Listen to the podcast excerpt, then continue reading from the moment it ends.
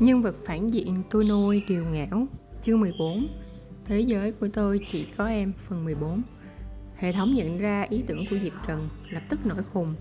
Tô đỏ, độ hắc hóa 10 lên rồi kích động bảo, Ký chủ, Đừng có đi tìm cái chết, Ngàn lần đừng đi tìm cái chết. Ôi, Diệp Trần thở dài, Tôi nghĩ lại rồi, Vẫn chưa muốn chết. Nói xong cô đi rửa mặt, Làm bài tập trước rồi ngủ cái đã. Rửa mặt xong Diệp Trần nhận được tin nhắn của Chu Ngọc Thừa. Ngồi cùng bàn với tôi nhé. Giờ Diệp Trần mới nhớ ra chuyện thầy giáo từng nhắc trước khi thi cuối kỳ. Chỗ ngồi ban đầu xếp theo thành tích đầu vào Sau khi thi cuối kỳ, sang kỳ mới Theo thứ tự điểm từ cao xuống thấp lần lượt được chọn vị trí và bạn ngồi cùng bàn. Người xếp nhất chọn chỗ và bạn cùng bàn xong mới đến được người xếp nhì Cứ tiếp tục như vậy. Dựa theo cách sắp xếp chỗ này Suy ra nếu bạn muốn ngồi chỗ mình muốn. Vậy có hai cách. Cách một là trở thành học sinh giỏi Cách hai là bám càng học sinh giỏi. Tuy nhiên, xuất phát từ tình cảm bạn bè Mọi người đều lén thương lượng trước xem ai muốn ngồi với mình Rồi tiến, tiến hành chọn chỗ Không chơi trò ép bạn ngồi cùng mình. Loại chuyện như vậy chỉ có thể xảy ra với tình yêu tay ba mà thôi. Có điều với học sinh trường 1 thì chẳng có mấy đứa yêu đương gì cả. Tình yêu tay ba lại càng hiếm Loại học sinh đi cửa sau vào trường không chú tâm học hành như Diệp Trần chỉ là thiểu số rất nhỏ. Diệp Trần đọc tin nhắn của Chu Ngọc Thừa, không cần nghĩ nhiều đã đáp lại ngay. Được thôi, nhưng tôi muốn ngồi bàn cuối cạnh cửa sổ. Cô thích ngồi cuối, có cảm giác an toàn lại gần cửa sổ, tiện nhìn xuống sân thể dục. Chu Ngọc Thừa nhanh chóng trả lời, được. Cố già Nam đang ngồi đọc sách trên sofa cùng ngôn lương. Đây là cách bồi dưỡng tình cảm đặc biệt của hai cha con họ. Ngôn Lương thấy Cố Gia Nam cứ liên tục nhìn điện thoại bạn hỏi Muốn gửi tin nhắn cho bạn gái à? Cãi nhau, cãi nhau hả? Không, con không có bạn gái Cố Gia Nam đặt điện thoại xuống đáp tỉnh bơ Ngôn Lương cười Còn đang theo đuổi hả? Cố Gia Nam không trả lời Không công nhận cũng không phủ nhận Ngôn Lương quan tâm hỏi Con đang do dự gì à? Nói nghe thử chút xem nào Con muốn cậu ấy ngồi cùng bàn với mình Hổ Gia Nam thông thả đáp Thực ra cậu ta cũng chẳng biết nên hỏi ai chuyện này. Ngôn Lương đã chủ động hỏi thì cậu ta bèn kể luôn. Bạn ngồi cùng bàn được chọn, được tự chọn Nhưng con nghĩ không cần phải nói trước Đến lúc đó chọn luôn cũng được mà, phải không? Dù gì thì trong lớp quan hệ giữa hai người họ là tốt nhất. Diệp Trần bị cô lập ở trong lớp Ngoài cậu ta còn ai chịu ngồi cùng bàn với cô chứ? Thế nhưng không hiểu sao cậu ta cứ thấy hơi bất an, thấp thỏm. Nghĩ đến trò chơi dịp trần chơi suốt cả kỳ nghỉ, nghĩ đến chu ngọc thừa cùng đi dạo phố sắm đồ với diệp trần, trong lòng cậu ta thấy rất sốt ruột. Cậu ta không biết hai người đó thân với nhau cỡ nào, vì thế cũng ngự ngại gửi tin nhắn. Dựa vào quan hệ giữa cậu ta và diệp trần, có lẽ cũng chẳng cần phải nói trước làm gì. Nhưng mà nếu lỡ cố gia nam mí môi nhìn điện thoại, cực kỳ phân vân. Ngôn lương cười, nhắc nhở con quan hệ giữa con bé với chu ngọc thừa tốt lắm đấy nhé. Mấy đứa học cùng một lớp phải không? Cố gia nam lập tức thông suốt, cầm điện thoại lên, nghiêm túc gửi một tin nhắn. Mai chúng ta ngồi cùng bàn nhé. Diệp trần đứng hình khi nhận được tin nhắn. Hệ thống, làm sao đây? Chí chủ, khoảnh khắc khoảnh khắc thử thách chỉ số thông minh của cô đến rồi đó. Hệ thống kích động nói, nào, mau nhắn lại đi.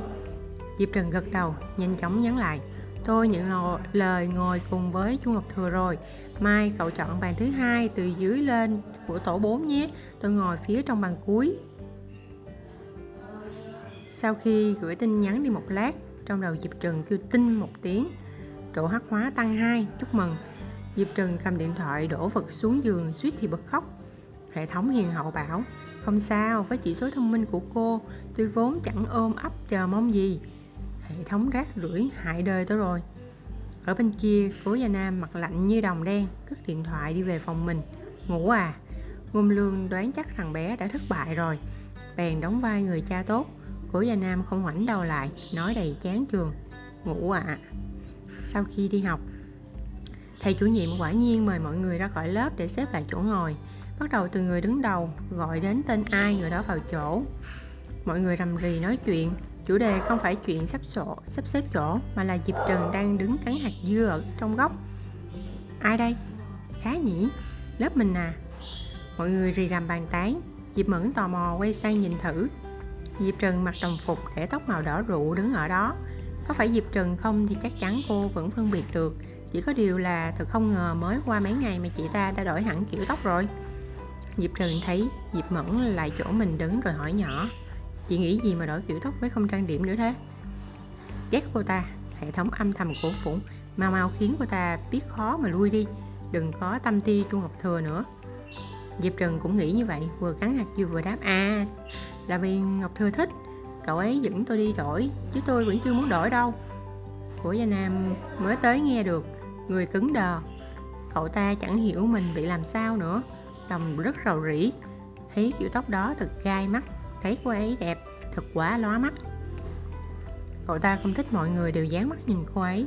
Không muốn cho ai biết cô ấy đẹp như thế nào. Thậm chí còn ích kỷ muốn giống như ngày trước. Chẳng ai thích cô ấy. Ai cũng xa lánh, không thèm chú ý. Chỉ có mình cậu ta biết cô ấy đẹp thế nào. Tốt ra sao? Cứ như vậy chẳng lẽ không hay sao? Thế nhưng những lời này cậu ta đều không thể nói ra miệng. Chủ nhiệm lớp gọi, Chu Ngọc Thừa. Có à Chu Ngọc Thừa bước lên trước ngoảnh đầu nhìn Diệp Trừng đứng trong góc Mọi người đều rào rào quay sang nhìn theo. Chu Ngọc Thừa gọi tên cô ấy. Diệp Trừng, chúng ta vào thôi. Cố Gia Nam siết chặt nắm đấm Người lạnh như một tảng băng. Diệp Trừng phủi tay bước vỏ hạt dưa và thùng rác rồi đi vào. Mọi người có mặt đều nhìn cô Thật là đẹp đến lóa mắt. Chu Ngọc Thừa đứng yên chờ trước cửa lớp Hai người cùng vào trong. Mọi người có mặt đều nhìn cô Thật là đẹp đến lóa mắt. Chu Ngọc Thừa đứng yên chờ trước cửa lớp. Hai người cùng vào trong. Ngực của Gia Nam đau nhói. Thế nhưng cậu ta gắn kiềm chế bản thân, Chờ thầy giáo gọi tên mình. Cậu ta bèn nói, Diệp Mẫn. Diệp Mẫn ngớ người, Họ có hẹn trước đâu. Thế nhưng cố Gia Nam quay sang nhìn, Diệp Mẫn không thốt nổi tiếng nào. Chàng trai trước mắt quá khôi ngô, Cho dù lạnh lùng, Nhưng vẫn chẳng đủ để ngăn người ta ham muốn tới gần đối phương hơn. Khoảnh khắc cố Gia Nam gọi tên Diệp Mẫn, Diệp Trần giật mình, quay đầu nhìn. Cố Gia Nam thấy cô nhìn mình, Trong lòng cuối cùng cũng thấy dễ chịu hơn. Cậu ta thích chỉ có mình trong mắt đối phương.